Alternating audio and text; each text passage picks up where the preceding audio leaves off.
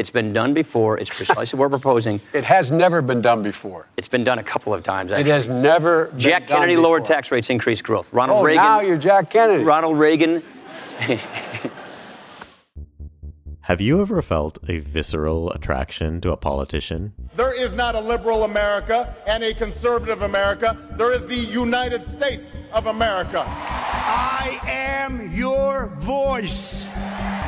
Ask yourself if they're really telling the truth. This is a secret innuendo being leaked out there about me. I was honestly concerned that he might lie about the nature of our meeting. This is Subliminally Correct, a podcast where we examine all the ways politicians and newsmakers are using psychological tactics to influence you every single day. And now, join myself, Taylor Sherman, certified hypnosis instructor and executive coach, along with my co host, Alex Dobranic, political consultant and certified consulting hypnotist, on this episode of Subliminally Correct.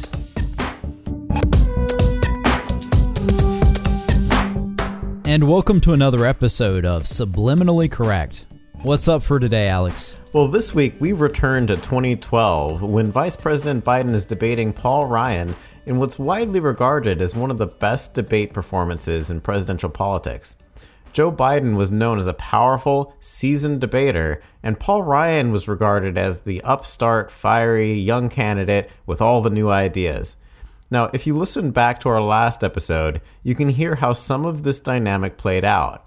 And now we're going to continue to break down what each candidate did well and where they might have fumbled their message. Now, in this first clip here, we're going to be talking about Medicare and entitlements. And Joe Biden's going to have a lot to say about the Republicans' plan and how they might not be all that sincere. Vice President Biden, too. You know, I heard that death panel argument from Sarah Palin. It seems every vice presidential debate I hear this kind of stuff about panels. Um, but let's talk about Medicare. Um, what we did is we saved $716 billion and put it back, applied it to Medicare. We cut the cost of Medicare. We stopped overpaying insurance companies, when doctors and hospitals. The AMA supported what we did. AARP endorsed what we did and it extended the life of Medicare to 2024. They want to wipe this all out. It also gave more benefits. Any senior out there, ask yourself, do you have more benefits today? You do. If you're near the donut hole, you have $800, $600 more to help your prescription drug costs. You get wellness visits without copays. They wipe all of this out, and Medicare goes becomes insolvent in 2016. No, no, number one. Number two, guaranteed benefit. It's a voucher. When they first proposed, when the congressman had his first voucher program, the CBO said it would cost $6,400 a year, Martha, more for every senior 55 and below when they got there. He knew that, yet he got all the guys in Congress and women in the Republican Party to vote for it. Governor Romney, knowing that, said, I, I, I would sign it were I there. Who you believe? The AMA? Me? A guy who's fought his whole life for this, or somebody who had actually put in motion a plan that knowingly cut six, uh, added $6,400 a year more to the cost of Medicare. Now they got a new plan. Trust me, it's not going to cost you any more. Folks, follow your instincts on this one. And with regard to Social Security, we will not we will not privatize it. If we had listened to Romney, the Governor Romney, and the congressman during the Bush years, imagine where all those seniors would be now if their money had been in the market. Their ideas are old and their ideas are bad, and they eliminate the guarantee of Medicare. Here's the problem they got caught with their hands in the cookie jar, turning Medicare into a piggy bank for Obamacare. Their own actuary from the administration came to Congress and said, one out of six hospitals and nursing homes are going to go out of business as a result of this. That's not what they said. 7.4 million seniors are projected to lose the current Medicare Advantage coverage they have. That's a $3,200 benefit cut. That didn't what we're happen. saying, more people signed These are up. from your own more, actuaries. More, more, more, more people signed up for Medicare Advantage after What- the change. what they're no, saying- nobody is. Mr. Vice President, down. I No, know, no, this Mr. Vice. This President, is I know you're under a lot of duress to make up for lost ground. But I think people will be better served if we don't keep interrupting each other.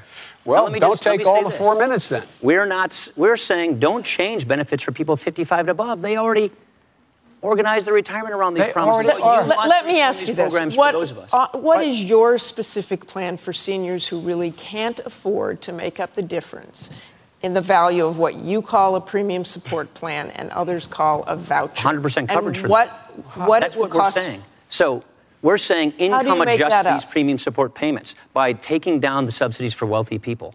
Look, this is a plan. By the way, that $6,400 number it was misleading then. It's totally inaccurate now. This is a plan that's bipartisan.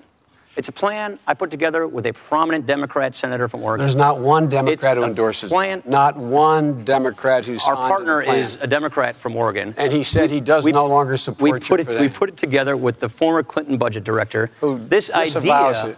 this idea came from the Clinton Commission to Save Medicare, chaired by Senator John Breaux. Here's the point, Martha.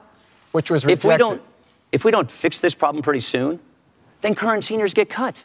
Here's the problem: 10,000 people are retiring every single day in America today, and they will for 20 years. That's not a political thing. Martha, that's if we just thing. did one thing, if we just, if they just allow Medicare to bargain for the cost of drugs like Medicaid can, that would save 156 billion dollars right off the bat. And it would deny seniors choices. All It, it, it seniors has a are not formula. denied. So Absolutely. they are not denied. Look, folks, all, all you seniors out there, have you been denied choices? Have you lost Medicare Advantage? Because it's working Or well have you right now. Signed up because Vice President Biden, let, let- let me ask you. All right, and listen to that fiery debate. Now, before we get down to breaking down these moments of this, since we know that you enjoy this type of deep dive into political persuasion that we do here at Subliminally Correct, Alex and I would like you to consider supporting our mission here. So, time is running out to support the show for this month, which means that it's now time to chip in. So, each month we have server costs as well as the time spent developing the show.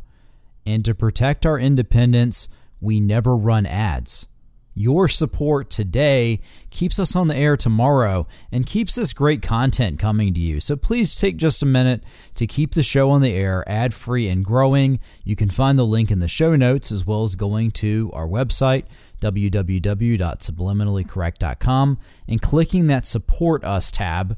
And let's go ahead and break down this clip. So here we have Joe Biden coming out with a very interesting tactic. What he does here is continually interrupt Paul Ryan as he's trying to explain the Republican plan and interjects it with little pieces of doubt, little bits of truths or mistruths or whatever it might be to sort of get the listener distracted while Paul Ryan is speaking. Now, we've discussed this type of tactic before when we've reviewed some of uh, Britain's parliament, uh, you know, speeches and and the types of tactics that they use there to distract from the prime minister speaking. This is sort of the same type of thing where Joe Biden can interject every little piece, so much so that Paul Ryan even stops to address that with Joe Biden um, unsuccessfully. Another thing that he's doing constantly here is this appeal to the listener's own sort of judgment or feelings. You know, he turns to the camera and looks directly at it. Who do you believe? The AMA, me, or the guy who added $6,400 to your bill? And uh, he, he does that over again. Folks, listen to your instincts on this one. And you know, it's that sort of appeal that these are the guys who are always trying to to get rid of this. And uh, you know, Joe Biden isn't actually breaking down the merits of his plan so much as that he's appealing to the gut emotional instincts of the listener who might be averse to change and might not want anything to be different in their Medicare. Yeah, he talks about how their ideas are old, their ideas are bad, and they eliminate the guarantee of Medicare. So there we hear the three part, uh, the three part of the sentence, right? This is that, this is that, and then this. So we have a pace, pace, and a lead. And notice here how he starts to stack these things together. So we have this noun adjective being used, but in two separate sentences. So their ideas are old, their ideas are bad. Now we hear a similar tactic by Paul Ryan a little bit later in the clip where he talks about the number. He says that number, it was misleading then, it's totally inaccurate now. So notice how he's doing the same thing here, with using misleading and inaccurate as the modifiers of the sentence, and then using then and now to begin this bridge of time that he's starting to, you know, put together. You know, what I really like about this clip is how Joe Biden really continues to reference um, on a personal level the seniors. Okay, so seniors, you know, any senior, ask yourself, do you this and this and that? You do. Okay, he keeps asking them to have a question, and then when he's not appealing directly to the seniors or refuting directly and interrupting Paul Ryan, then he's talking to the moderator as if he's actually having the conversation with the moderator. You know, Martha, if we just this, this, this, this isn't true, Martha. And so he continues to reference the moderator as if she is just the normal, ev- average, everyday American public. And, you know, this is the message that they want to hear. And so they just keep finishing each other's sentences with these little taglines. So, you know, he disavowed it, they reject it they rejected it. It would deny seniors choices because we changed the law. And having these little, you know, taglines finishing the sentence leaves the listener or the viewer in that place where they have to attach what the one person said and now also what the other person said. Now, the other thing to really that was really interesting about this clip is this metaphor that Paul Ryan, you know, came out with of they got caught with their hands in the cookie jar. Now, everyone can relate to that, right? It's like, okay, you're a little kid and you want to go and get the cookie. You got caught with your hand in the cookie jar trying to make Medicare into Obamacare. And then, you know, of course, at the end of this, Joe Biden, um, you know, really interrupts Paul Ryan and he just says more, blah, blah, blah. And then he interrupts him again. So that was really interesting. So, in this next clip, we're going to be hearing them talk about taxes, and you might recognize a familiar sort of reference or allusion here in some of the things that they're saying. The only way you can find $5 trillion in loopholes is cut the mortgage deduction for middle class people, cut the health care deduction for middle class people, take away their ability to get a tax break to send their kids to college. That's why they Is arrive. he wrong about that? He is wrong about that. There, you can that? you can cut tax rates by 20% and still preserve these important preferences for middle class taxpayers. Not mathematically possible. It is mathematically possible. It's been done before. It's precisely what we're proposing. It has never been done before. It's been done a couple of times. It has never been Jack done Kennedy lowered tax rates, increased growth. Ronald Oh, Reagan. now you're Jack Kennedy. Ronald Reagan. Republicans and. Democrats. Republicans and Democrats have worked together on this. You'll, I understand right. you guys aren't used But to doing bipartisan deals. But we've told each other deals. what we're going to do. When we did it with Reagan, and he said, here, here are the we things said, we're going to cut. framework. Here's Let's work he together said. to fill in the details. That's exactly Fill in the details. That's how you get things done. You work with There's- Congress. Look, let me say it this way. Mitt That's Romney coming from the. Republican Congress working Mitt- bipartisanly. Mitt Romney. 7% rating. Mitt Romney was governor of Massachusetts, where 87% of the legislators he served with were Democrats. He didn't demonize them. He didn't demagogue them. He met with those party leaders every week. He reached across the aisle. He didn't compromise principles. And you he saw found what common happened. ground, and he balanced the budget. So it. If he, balanced did such a great job, if he did such a great what- He balanced job the budget four times without raising taxes. Why isn't he even contesting Massachusetts? Vice Un- President, That's what would you curious, isn't suggest? What would you suggest beyond raising taxes on the wealthy that would substantially reduce Not the just let deficit? taxes expire like they're supposed to on those millionaires. We don't, we can't afford $800 billion going to people making a minimum of a million dollars. They do not need it, Martha. Those 120,000 families make $8 million a year. Middle class people need the help. Why does my friend cut out the tuition tax credit for them? Why does he go after Can the child Can you child declare care? anything off Why limits? do they Can do you that? declare anything off limits? Yeah, we're saying Home close loopholes on high interest people. Home mortgage deduction. for higher income people. Here, Can you This- guarantee that no one this taxes- making less than $100,000 have a mortgage, uh, uh, This- mortgage deduction impacted? This taxes Guarantee? a million small businesses. He keeps trying to make you think that it's just some movie star, or hedge fund guy, or actor. 97% of the small businesses make less than $250,000 a year, would not be You know, affected it hits a million. Pe- this taxes a million people. A million small Does it businesses. tax 97% of the It, American it businesses? taxed a million small, business? businesses who are our greatest job creators. I wish I could get it. The greatest job And you're, creators go- the and you're fund going to increase the Think about it defense this way. budget. And you're going to increase the defense No, we're just not going to cut the defense budget like they're. They're You're proposing. increase it $2 billion. That's 2 not trillion accurate. dollars. More We're than talking that. about no, so no massive No, we're saying defense don't. increase. Okay, you want to get into defense now? let- yes, I All do. right. I do. All right. So here in this clip, we're listening to Biden and Ryan really spar off on this details versus going into the absolutes. So we hear here about this tax plan that Paul Ryan is talking about, and Paul Ryan says it's been done before, and then Biden says it's never been done before. Ryan says a couple of times. Biden says never. Now, what do you notice about this? Well, the thing is is that Biden is going into absolutes. He is using those what we call universal quantifiers. You may be familiar with these because Donald Trump uses them all the time. We've talked about it a lot on the show.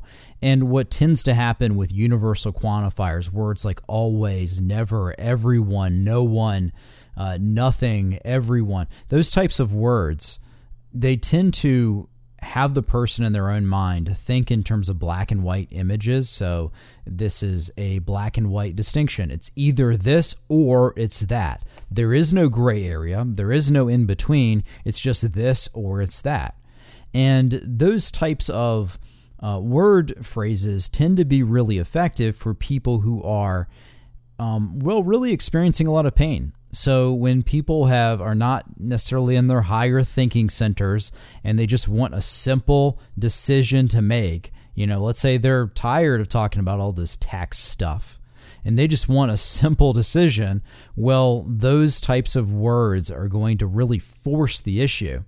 And out of the two of them, well, Biden wins that.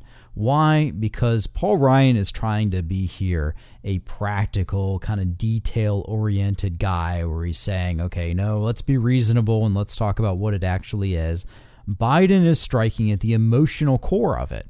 He's saying it's never been done before. Never. And he gets them into that state, that emotional state. And you know what? Ultimately, that's more important. Now, you also hear them doing that a little bit later on in the clip where they're talking about this idea of um, who will be affected. And, you know, Biden says 97% of small businesses making less than 250K a year will not be affected. Now, that seems, you know, basically all, almost all, okay? And then what does Paul Ryan say? He says, no, a million are going to experience this. A million. So notice what they're doing here. What Biden is doing is trying to make it seem like almost all the people won't be affected. And Paul Ryan is trying to say, no, a whole bunch of people will be affected because a million se- sure seems like a lot of people when it's not put into context. Because, you know, 97% of businesses, uh, the other 3% is surely more than a million. Okay. But because the idea of a million is so big, he's able to kind of get, uh, get away with that. Yeah, and then we have that one memorable moment out of here where we've got Joe Biden almost calling out Paul Ryan as uncredible because what he does here is, you know, they get in the back and forth about, you know, who did what and has this plan been done before. And then Paul Ryan says, yeah, it's, you know, Jack Kennedy. And Joe Biden turns and says, oh, now you're Jack Kennedy. And the whole audience, of course, erupts because they remember the 1988 debate between Lloyd Bentsen and Dan Quayle, where a very similar line came up. I have as much experience in the Congress as Jack Kennedy did when he sought the presidency. Senator, I served with Jack Kennedy. I knew Jack Kennedy. Jack Kennedy was a friend of mine. Senator, you're no Jack Kennedy. yeah. So there we have, you know, Lloyd Bentsen and that really, um, that that again, that pacing and leading style, right? So you know, I knew Jack Kennedy. I served with Jack Kennedy. He was a friend of mine, so he's establishing that credibility through a series of statements that cannot be uh, refuted. And then he just goes right into You're no Jack Kennedy, which, because of the credibility that he's established, is really hard to argue with there. All right, and now we're going to turn to talking about Afghanistan. And this is a moment where Ryan seems to have a very rehearsed plan here. And what does Biden have? He's continuing with his very aggressive poking at the plans that come up between Paul Ryan and Mitt Romney. Now, we've reached the recruiting goal for Afghan forces. We've degraded Al Qaeda. So tell me, why not leave now? What more can we really accomplish? Is it worth more American lives? We don't want to lose the gains we've gotten. We want to make sure that the Taliban does not come back in and give Al Qaeda a safe haven. We agree with the administration on their 2014 transition. Look, when I think about Afghanistan, I think about the incredible job that our troops have done. You've been there more than the two of us combined. First time I was there in 2002, it was amazing to me what they were facing. When I went to the Arghandab Valley in Kandahar before the surge, I sat down with a young private in the 82nd from the Menominee Indian Reservation who would tell me what he did every day, and I was in awe. And to see what they had in front of them, and then to go back there in December, to go throughout Helmand with the Marines to see what they had accomplished, it's nothing short of amazing. What we don't want to do is lose the gains we've gotten. Now, we've disagreed from time to time on a few issues. We would have more likely taken into account the recommendations from our commanders, General Petraeus, Admiral Mullen, on troop levels throughout this year's fighting season. We've been skeptical about negotiations with the Taliban, especially while they're shooting at us. But we want to see the 2014 transition be successful. And that means we want to make sure our commanders have what they need to make sure that it is successful so that this does not once again become a launching pad for terrorists. Vice Martha, President Biden. let's keep our eye on the ball. The reason I've been in and out of Afghanistan and Iraq 20 times. I've been up in the Konar Valley. I've been throughout that whole country, mostly in a helicopter and sometimes in a vehicle. Um, the fact is, we went there for one reason to get those people who killed Americans, Al Qaeda. We've decimated Al Qaeda Central. We have eliminated Osama bin Laden. That was our purpose. And in fact, in the meantime, what we said we would do, we would help train the Afghan military. It's their responsibility to take over their own security. That's why, with 50, 49 of our allies in Afghanistan, we've agreed on a gradual drawdown, so we're out of there by the year 20, uh, in the year 2014. My friend and the governor say it's based on conditions, which means it depends. It does not depend for us. It is the responsibility of the Afghans to take care of their own security. We have trained over 315,000, mostly without incident. There have been more than two dozen cases of green on blue where Americans have been killed. If we do not, if the, if the measures the military has taken do not take hold, we will not go on joint patrols. We will not train in the field. We'll only train in the, uh, in the Army bases that exist there. But we are leaving. We are leaving in 2014, period. And in the process, we're going to be saving over the next 10 years another $800 billion. We've been in this war for over a decade. The obje- primary objective is almost completed. Now, all we're doing is putting the Kabul government in a position to be able to maintain their own security. It's their responsibility, not America's. What, what conditions could justify staying, Congressman Ryan? We don't want to stay. We want, look, one of my best friends in Janesville, a reservist, is at a forward operating base in eastern Afghanistan right now. Our wives are best friends, our daughters are best friends. I want, I want him and all of our troops to come home as soon and safely as possible. We want to make sure that 2014 is successful. That's why we want to make sure that we give our commanders what they say they need to make it successful. We don't want to extend beyond 2014. That's the point we're making. You know, if it was just this, I feel like we would, we would be able to call this a success, but it's not. What we are witnessing as we turn on our television screens these days is the absolute unraveling of the Obama foreign policy. problems are growing at home, but job but problems are growing abroad, but jobs aren't growing here at home. Let me go back to this. He says we're absolutely leaving in 2014. You're saying that's not an absolute, but you won't talk Do you know about why what we say that? conditions would justify. Do you know why we say that? I'd like to because know we why. don't want to broadcast to our enemies. Put a date on your calendar, wait us out, and then come back. But you we agree want to with the make sure- timeline. We do agree. We do agree with the tri- timeline and the transition. But what we, what, what any administration will do in 2013 is assess the situation to see how best to complete this timeline. We What we do not wanna do- in 20. What we do not want to do is give our allies reason to trust us less, and our enemies more. em- we don't want to embolden our enemies to hold and wait out for us and then take over the. Martha, that's a bizarre. That's why we want to make sure. No, that's, that's, a why we bizarre want to make statement. sure that since this. 49 of our allies, hear me, 49 of our allies signed on to this position. And we're reading that they want to. 49. 49 of our allies said out in 2014. It's the responsibility of the Afghans. Do we you- have other responsibilities. Do you think this on- Which is- which is- timeline? but we we have we have soldiers and. Marines. We have Afghan forces murdering our forces over there. The Taliban is, do you think, taking advantage of this timeline? the Taliban, what we found out, and we, you, you saw it in Iraq, Martha, unless you set a timeline, Baghdad in the case of Iraq and, and uh, uh, Kabul in the case of Afghanistan will not step up. They're happy to let us continue to do the job. International security forces do the job. The only way they step up is say, fellas, we're leaving. We've trained you. Step up. Step up. Let, let me let me go That's back. the only way it works. Wow. And so what we've got here is a very heartfelt message from Ryan and then a very bold and assertive message from Biden.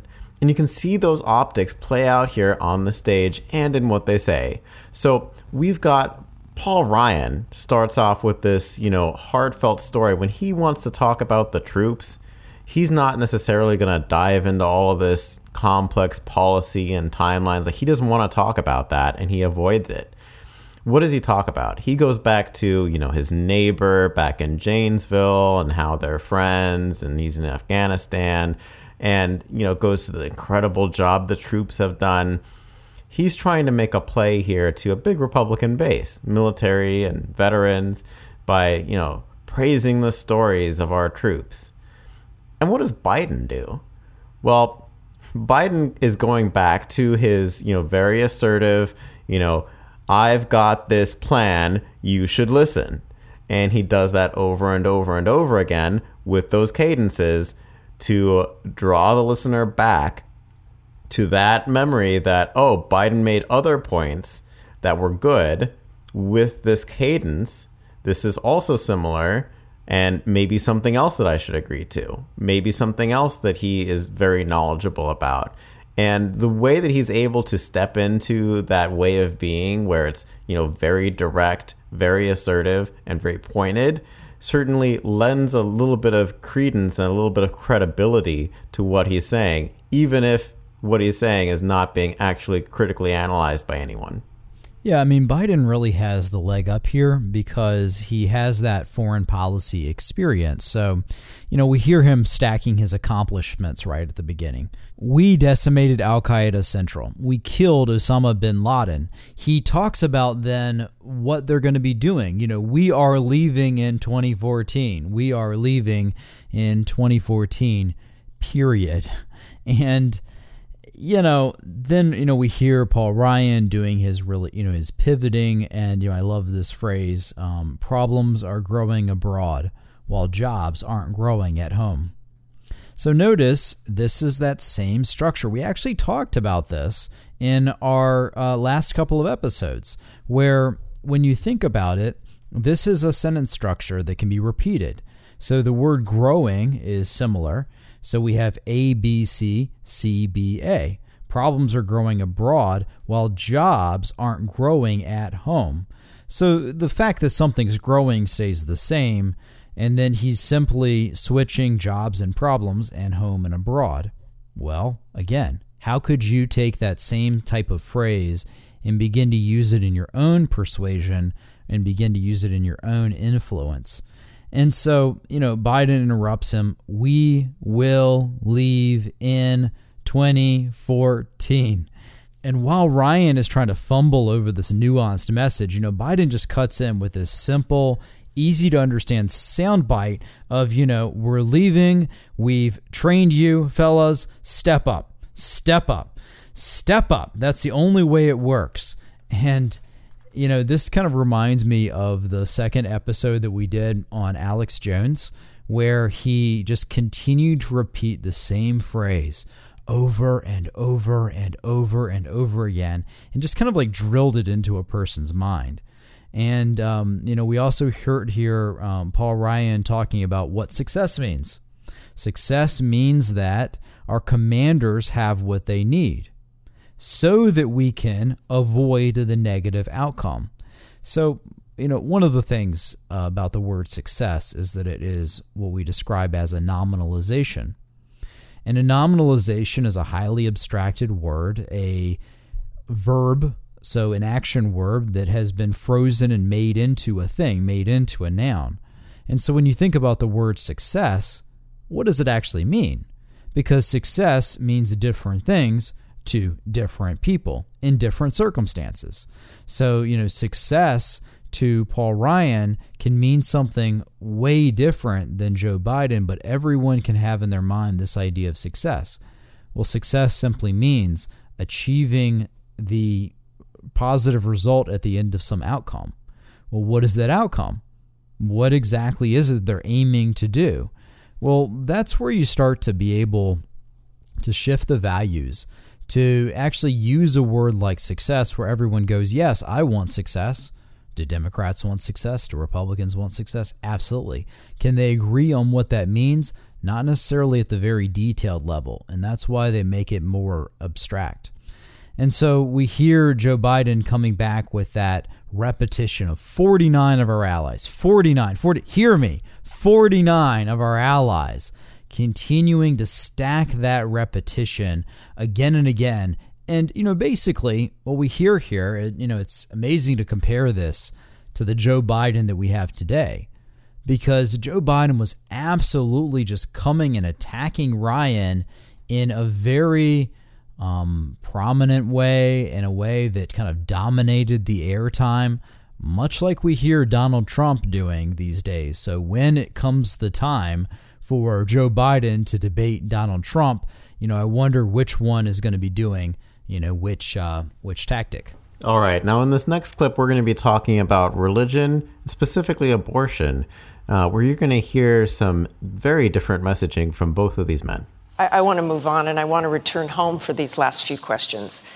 This debate is indeed historic. We have two Catholic candidates, first time on a stage such as this.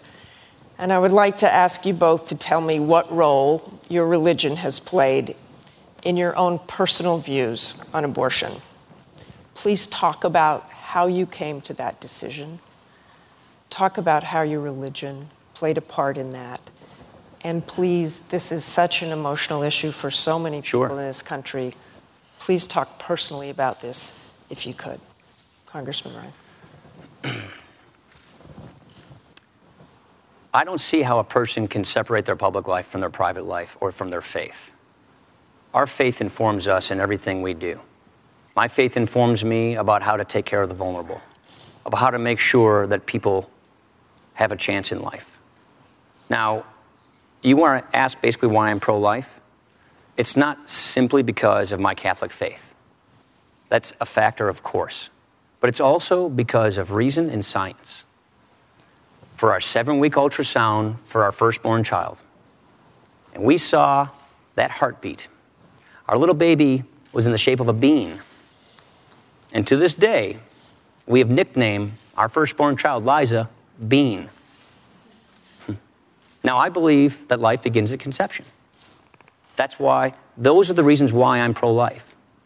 Now, I understand this is a difficult issue, and I respect people who don't agree with me on this. But the policy of a Romney administration will be to oppose abortion with the exceptions for rape, incest, and life of the mother. What troubles me more is how this administration has handled all of these issues. Look at what they're doing through Obamacare with respect to assaulting the religious liberties of this country. They're infringing upon our first freedom, the freedom of religion, by infringing on Catholic charities, Catholic churches, Catholic hospitals. Our church should not have to sue our federal government to maintain their religious liberties. And with respect to abortion, the Democratic Party used to say they wanted to be safe, legal, and rare. Now, they support it without restriction and with taxpayer funding. Taxpayer funding in Obamacare, taxpayer funding with foreign aid. The vice president himself went to China and said that he sympathized or wouldn't second guess their one child policy of forced abortions and sterilizations. That to me is pretty extreme. Vice President Biden. My religion uh, defines who I am. And uh, I've been a practicing Catholic my whole life. Um, and uh, it has particularly informed my social doctrine. Catholic social doctrine talks about taking care of those who, uh, who uh, can't take care of themselves, uh, people who need help. Um, with regard to um, with regard to abortion, I accept my church's position on abortion as a what we call de fide doctrine. Life begins at conception. That's the church's judgment. I accept it in my personal life. But I refuse to impose it on equally devout Christians and Muslims and Jews. And uh, I just refuse to impose that on others, unlike my friend here, the, the congressman. Uh, I, uh, I do not believe that, um, uh, that we have a right to tell other people that women, they, they can't control their body. It's a decision between them and their doctor, in my view. In the Supreme Court, I'm not going to interfere with that. Um, with regard to the assault on the Catholic Church, let me make it absolutely clear. No religious institution, Catholic or otherwise, including Catholic Social Services, Georgetown Hospital, Mercy Hospital, any hospital, none has to either refer for contraception None has to pay for contraception. None has to be a vehicle to get contraception in any insurance policy they provide. That is a fact. That is a fact. Now, with regard to the way in which the, we differ, uh, uh, my friend says uh, that um, he, uh, um, well, I guess he accepts Governor Romney's position now because in the past uh, he has argued that. Um, uh, there was uh, there's rape and forcible rape. He's argued that in the case of rape or incest, uh, it was still it would be a crime to engage in having an abortion. I just fundamentally disagree with my friend. And so here we've got Joe Biden bringing this to a very heartfelt moment that's deep to him. And meanwhile, we've got Ryan who tries to start off with a heartfelt moment about his family and their little girl named Bean and all of that, but then quickly pivots into talking about policy and and sort of contrasting himself with Biden in a more detailed way. And it's something where, you know, Biden is able to come off as more credible and more heartfelt and uh, and actually more believable here because you know while Paul Ryan, maybe his personality just isn't there, but he's very much of a plan, policy, you know, uh, just the facts person. And Biden is a little bit more comfortable entering that zone of the more personal and the more private, where he's able to step into that emotional moment, lower his voice, and really just talk about his faith and and what it all means to him. Yeah, and one really core thing. And of course, we hear there, you know, Biden being able to have that very slow, um, soft tone, lowering down that voice, slowing it down, and really bringing it into, you know, talking about this, you know, very sensitive subject, but in that very slow way. And what he effectively then does is that he's calming that person down.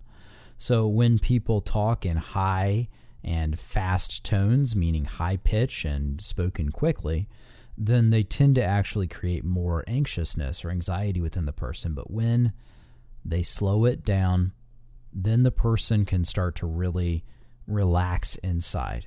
And so that's one way in which you can, you know, as you're starting to talk, really being able to communicate the gravity of a situation or of a moment. And of course, as Biden does this, this is something he's practiced. It's something he knows he has to do. He has to go there because as he goes into that place, he he realizes that he's not going to be able to just you know meet Paul Ryan where he is and have this kind of face off in terms of who is more moral. Um, instead, he has to acknowledge something else to be able to shift it. And one thing I'd like to highlight here is the driver that is taking place right here in this clip of commitment and consistency. So I first became aware of this driver from reading the book Influence The Psychology of Persuasion by Robert Cialdini. And in that book, Cialdini describes how human beings want to be consistent with what they're doing. So, for example, if you um, wish for someone to donate um, bone marrow, okay, which is a painful and difficult process. Well, if you just go to them and say, hey, could you just put this little tiny sticker on your door that you support bone marrow, you know, donations? And if they say yes, then they actually will be more likely to donate it themselves later on. Why? Because they've already demonstrated a commitment to that position, and even more so, they've done so publicly. And so, what we have here is that, you know, people who keep their commitments, people who are consistent with doing what they have said in the past, is obviously highly valued. The people who don't do that, we call them hypocrites. We don't trust them. We think that they are somehow scheming or somehow up to some sort of trickery. And so we hear this um, right from the get go. Paul Ryan is talking about consistency. I believe we can't separate their that people can't separate their public and private lives. Well, he's saying the two need to be consistent. They need to have the same policy here as they do there. Now, that seems to have a certain emotional bearing but when we talk about a separation of church and state, when we talk about the difference between a legal system that has to not just work for one religion or ethnicity or faith, but for all of them, it stops making as much sense. But still we hear that driver of commitment and, you know, consistency. And he also brings that out there where he talks about the idea of Democrats used to say that it, it, used to be safe, legal, and rare. Now they support it with taxpayer funding. Again, saying that now they're not doing the same thing that they used to do. Now they're doing this other thing. But then, you know, we hear Biden talking about how uh, Ryan's position has changed over the years, and now, of course, he must agree with Governor Romney, meaning that Romney is now the more reasonable one, and you know Ryan is the um, person who has the divergent view. And you know the other thing to really notice here is that as Biden is slowing everything down, and he is doing that, he just ends it on that perfect note. I just fundamentally disagree with my friend. So, you know, he calls him his friend, but at the same time, he fundamentally disagrees with him. But there's no malice in the way he's saying his words, but the words themselves have meaning. Multi level communication, very important right? Because you're communicating one message at a verbal level or at a logical level and communicating a completely different message using the voice tone and the tempo and the cadence and the quality, the tonality of the voice to be able to send a much different style of communication. And all right, everyone, I think that's all the time that we have for today. Thank you for joining us for this episode. And remember that you can go down to the show notes or on our website at subliminallycorrect.com, hit that support us button, and you can donate as little as a cup of coffee to keep this show on the air, to keep us rolling, keep us running week after week, bringing you all this great content. And go to your podcast app and you can rate us five stars. Ideally, that'll be the Apple Podcast app because that's the one that all the other podcast apps take their ratings from. So please remember to uh, rate us there and also tweet at us at Subliminal Pod on Twitter. You can send us your questions, your comments, your reactions, and also on our Facebook group. and we will see you again next week.